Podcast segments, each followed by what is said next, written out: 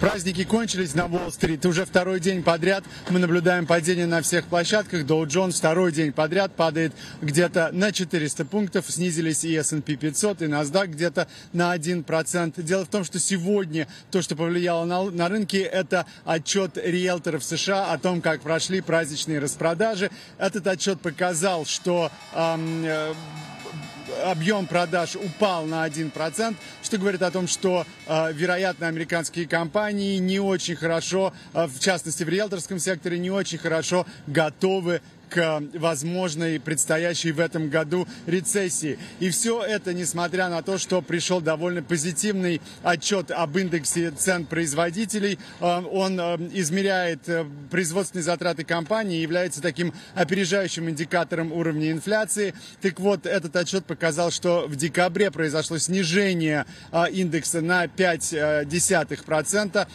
Экономисты Уолл-стрит ожидали, что снижение будет всего 0,1%. То есть этот индекс говорит о том, что инфляция в Соединенных Штатах, скорее всего, достигла пика и начинает э, снижаться. Впрочем, инвесторы сегодня решили обратить внимание больше на негативные новости.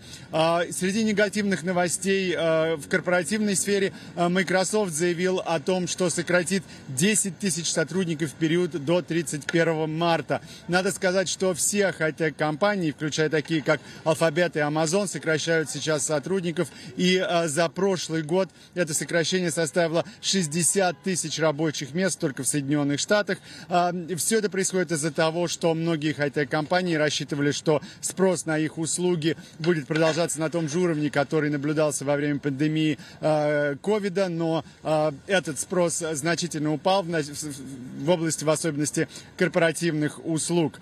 Но не все новости сегодня были отрицательными. Так, United Airlines сообщила о высоких прибылях в четвертом квартале и хорошем прогнозе на 2023 год, превысив э, все оценки.